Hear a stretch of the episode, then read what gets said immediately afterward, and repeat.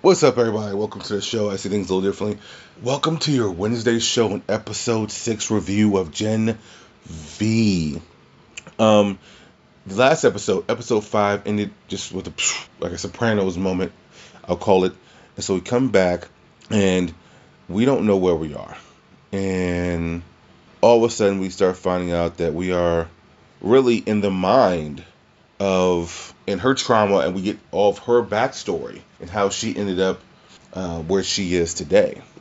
Um, as she passed out because of the guilt she had from wiping her friends' minds clean, and she exposed herself. We also find out how the doctors have found ways to make Soup sick and control them. This will definitely have repercussions for the boys' uh, season four, which I believe it was announced. I think at first they said season four is going to be the last season of the boys, but I believe Amazon Prime has now said they're going to go a couple more seasons, which I always figured it would go six. I was actually surprised when they said they wanted to end it after season four.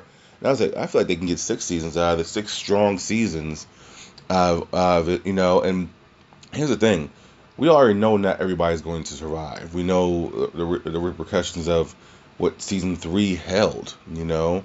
Um, and even the comic books like Homelander and Billy Butcher don't.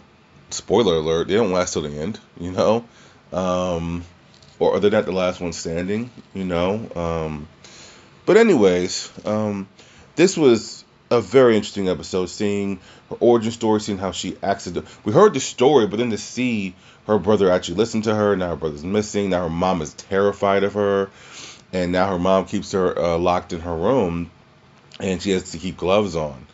And so that's how you meet the chancellor, who is like who takes her under her wing, and you can tell the chancellor really has not just love, but she loves her.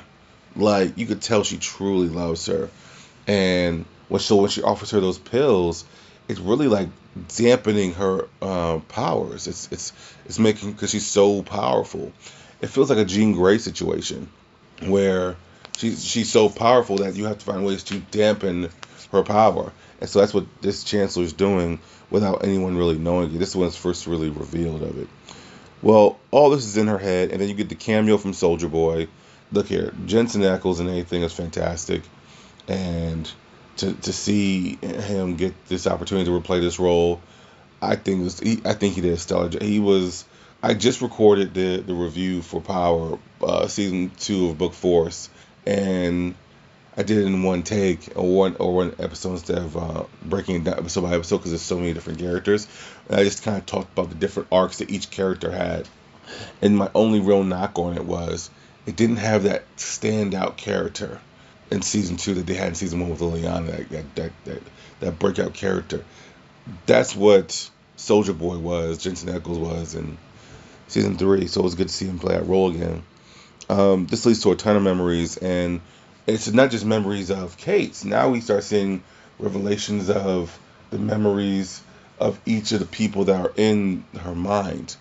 So you have memories from Jordan, you have memories from Andre, you have memory, memories from Emma. Um, uh, uh, not Emma. Um, I forgot her fucking name. The main main fucking character. um, I, I keep forgetting her main name. Uh, her, her her name. What is her name? What's her? She's not in my notes, is she? I'm trying. Hold on a second. It's not Emma. It's uh, it's Marie. I don't know why I keep forgetting her name. Anyways, so one of the memories we see is how Andre and Cate have been having sex. They've been hooking up. That's been a thing, and that's been the guilt of Andre this entire time because Cate has always been more attracted to him. But and so that's that was a revelation I didn't see coming. Um, because the way the dude the way they played it was so perfect. Of you thought was they were hooking up because of their mutual hurt, which you know seen before. This time around, no, it was this is just they they were they were they were they were cheers with their their their significant other and their best friend. That's rough. To, that's rough, huh?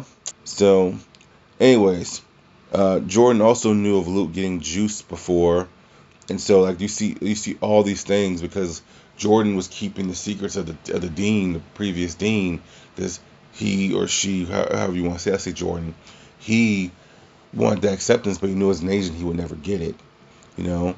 Um, Emma and Sam finally have sex. They're the only ones not in the mind of Cate. They are gone away. Once Cate uh, wipes their memories clean, Emma calls her a cunt and runs away to, to go in the, the arms of Sam. So they build and they get closer. Um, they all get memory wiped and agree they're never going to after the school. Um, the treatment kills the soups. It's not a disease. Uh, uh it just, it just kills them. And Shetty, who is the counselor, who I keep saying, um, acts if they can be made contagious. So now Shetty, her, you know, she's working for Vought. It's confusing because she's working for Vought, but it's like, yo, like, it sounds like she wants to kill these things. Vought, their main, as everyone knows, their main, um, their main goal is to keep soups going. You know, it's not their strongest asset, but it's one of their assets. So like, it makes you question like, what's going on with Shetty here? You know, very fascinating episode here. I think this was to me one of my favorite episodes.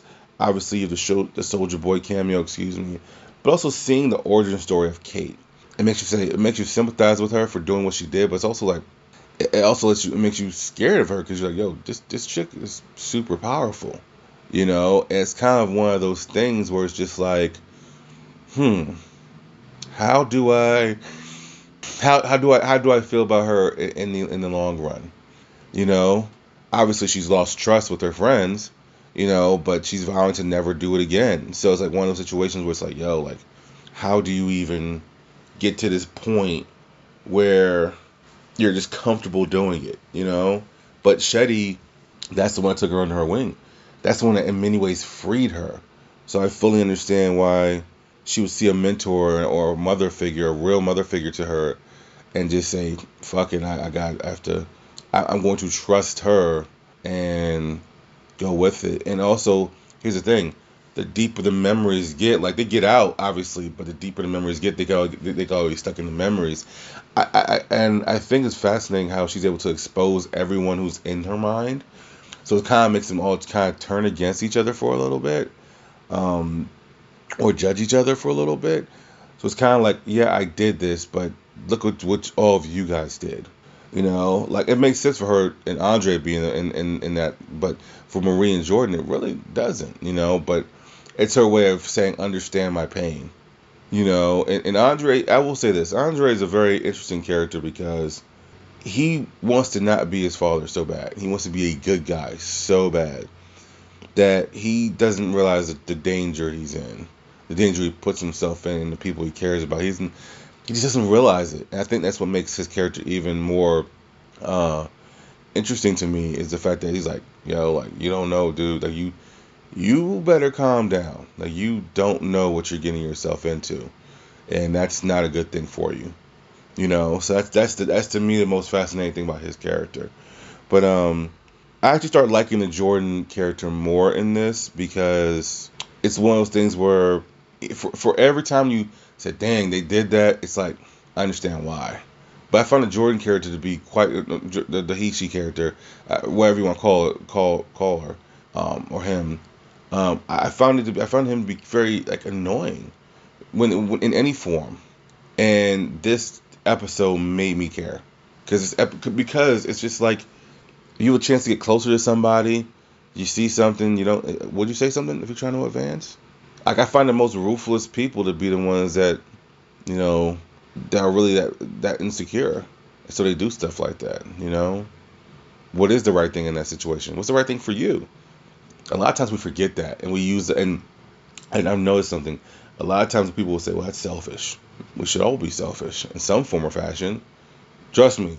There's sometimes where I know I wasn't selfish enough.